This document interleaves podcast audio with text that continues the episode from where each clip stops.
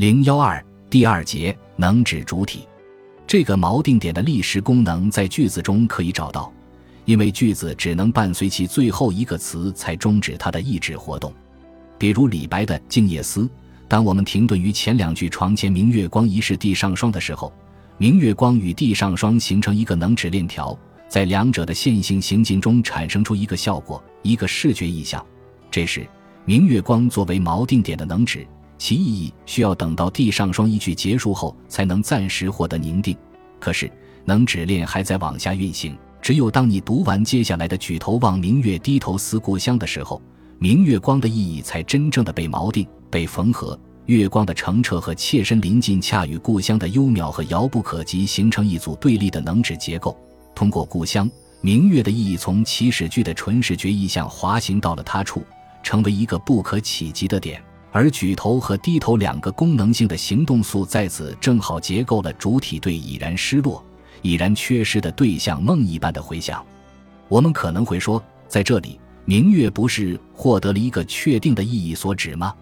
它意指着故乡得月，意指着思乡之情。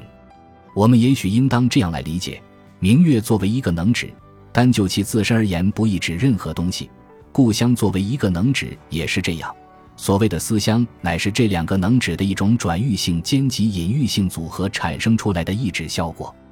而且这个意指效果不是能指本身直接表征出来的，而是我们在阅读和阐释中建构出来的。换言之，意义的出现只关涉着能指链的运作，而与所指涉的对象无关。另外，明月与故乡之间的这种隐喻性联想，不是源自能指本身的内在关联，而是源自汉语诗歌的传统。源自汉语文化的一种无意识之思，在这个意义上说，《静夜思》是一个梦，是中国古代文人的一个集体之梦。他乡的游子，诗意的文人，自视清高的墨客，远离喧嚣的隐士，不论是否真的身处异乡，都喜欢用这种能指关联来结构内心的欲望。如果进一步对这个《静夜之思》做一冒犯性的阅读的话，也许那个梦中之气并不是明月，而是床，是在静夜里无人相守的那个冰冷之物。这是一个在我们的日常意识中脱落的晦暗之物，一个在寂静的背景中突然闯入的暗影，一个令流落他乡。这个他乡不过就是人世间，就是海德格尔所言的被抛之所的漂泊者因已然的错失而要永远忆记的东西。静夜思之所思不是乡，而是归乡之不可能。是被阉割的主体被迫进入的一个重复的能指游戏。所谓共识的向度，乃是只能指链纵向的差异性运作。拉康把这个向度比喻为音乐总谱上并行排列的多条谱线，这实际是列为斯特劳斯的比喻。它们构成了能指链的多声部，并形成一个总体的一指语境。锚定点与该语境垂直的连接着，其一指效果总是临时的、偶然的和不确定的。事实上，没有一个意指链不是维系着所有已表明的语境，就好像是附着在其每一个单位的节点上，而那个语境可以说是垂直的连接着该节点的。为了说明这里的意思，拉康引用了索绪尔有关数的能指的例子，然后以一系列的垂直性联想，从植物界里数的象征意义到圣经中有关数的隐喻，从树的象形符号 Y 到表示家族世系的徽章。从神话中的农神或月神之术，到刻写在龟壳上预示人类命运的神秘符号及中国古代的甲骨文，最后到诗人瓦莱里描写树的诗句等等，强调了能指与意义的联系是松散、临时的联系。能指本身并不表征意义，所谓的意义只是作为意指效果出现的东西，是能指链穿越处在其下方的横杠的结果。从能指的性质到能指与所指的关系。再到能指的意指原则和意指效果，拉康对索绪尔能指概念的这一系列激进的重写，最终把我们带到了一个晦暗的中心。能指不表征任何东西，能指的下面空无一物，能指的物质性存在不过是一个将死的字符，它充其量只是一个记号，该记号所指示的恰是意义的空洞，是意义之洞。可另一方面，拉康同时又强调。能指确实与意义或意义生产有着某种关联。能指链条的滑动，就是为捕捉那在链条下方不断闪烁、滑行的意义所指。虽然能指本身并不指涉意义，但能指与意义效果却能在某个时刻发生相遇。正是在这里，能指和主体之间的联系出现了，因为正是主体的进入，正是主体在能指之中，且通过能指的言说行为，才使得能指链的滑动总要瞄向一个点，一个可使能指的滑动和意义的延宕暂时停顿下来的锚定点。拉康说。这一指链的结构所揭示的乃是一种可能性，即恰恰由于我和其他主体共同享有它的语言，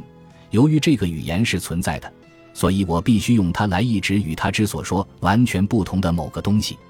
这就是言语的功能。比起它伪装主体之私的方面而言，我们更值得指出它的这一功能，那就是指示该主体在真理之寻求中的位置的功能。在此，我们需要谨记几点：第一。在拉康那里，能指结构、意志链、语言或语言结构时常是混用的。它们指的是一种结构化的力量，一种寄存于社会和文化内部的秩序法则，因而是先于主体而存在的，但同时又决定了主体的存在。第二，主体的言说或语言行为不是主体在说语言或运用能指，而是语言或能指结构在使主体说，是自足的能指系统本身在运作。是能指在主体那里显现，所以主体在语言中言说的东西和语言借主体言说的东西并不是一回事，后者未必真的被说出，它甚至有可能恰恰是那个未说的东西，那个在主体之言说中只是被半说的东西，那个欲说还休的东西。第三，意义不是能指表征出来的，但也不是主体所赋予的，意义是为主体而存在的，且要通过主体才能呈现。可这并不意味着主体是意义的主人，因为主体不过是能指之运作的一个拓扑学场所。能指的运作本身是独立于主体的，能指通过其意指作用产生的意义，乃是能指链的一种回溯效果。因此，第四，主体通过能指的言说行为，固然是为了捕获意义和真理，但并不能抵达意义和真理。主体在能指的运作中所获得的，只是一个位置。一个可借此暂时的指认出自身之主体性的位置，而它的意义和真理总是在彼处，在无意识的晦暗的中心，在能指机器面前，主体总是且必定要遭遇失败的命运。前面已经强调了，拉康对索绪尔的符号和能指理论的改写，不是为了建立一个语言学意义上的文字学或能指科学。而是为了把语言学的研究模式引入弗洛伊德的精神分析学中，就是说，引导其改写的知识视线乃是精神分析学。其对能指问题的那一系列思考，都是为了把能指的运动或位移引入主体的界域。因此，对拉康来说，真正的问题应当是如何把能指的运作关联到主体身上。用拉康自己的话说。我作为能指主体所居的位置，相较于我作为所指主体所居的位置而言，是向心的还是离心的？这就是问题之所在。在此，所谓能指主体，指的是在能指之中且通过能指来言说的无意识主体；而所谓所指主体，是指在能指的意志运作中建构出来的意义主体，是主体在言说行为终结意义的凝定指认出来的那个有意识的我。实际上，从能指与主体的关系言之，这两个主体是合一的。主体虽然是运用能指去言说，可它并非能指的主人。能指结构在它到来之前就已经在那里，并已经先行的规定了它的言说活动，规定了它在言语关系中的位置。这意味着，主体在运用能指言说之先就已然是能指的效果主体。效果主体当然是一个分裂的主体，一面是在言说中指认出来的我。另一面则是使其言说的他，但更多的时候，拉康把能指主体和效果主体等一使用。所指主体这个说法只是偶尔出现，主体的言说并非主体在说，而是语言在使他说，是语言在说他。拉康在许多地方反复地讲到了这一点，例如在《菲勒斯的意义》一文中，他说：“这异能指的激情现在成为人类状况的一个新维度，因为不仅是人在讲话。”而且是画在人身上，并通过人在讲，它的本质交织着鱼中可重新发现的语言结构的效果，它变成了语言结构的材料，故而言语的关系在它身上回响着，这是观念心理学根本无法想象的。不仅是语言在说，而且是他在说，是无意识在说，是处在他的位置的无意识真理在说。这个真理是怀着能指的激情去寻找意义的有意识的主体所不知的，它处在主体知知的外部或笔触，主体的言说实际是被它所支配的。所以在弗洛伊德的事物或在精神分析学中回归弗洛伊德的意义一文中，拉康还借弗洛伊德之口说：“人啊，听着，我要告诉你们那个秘密，我真理在言说，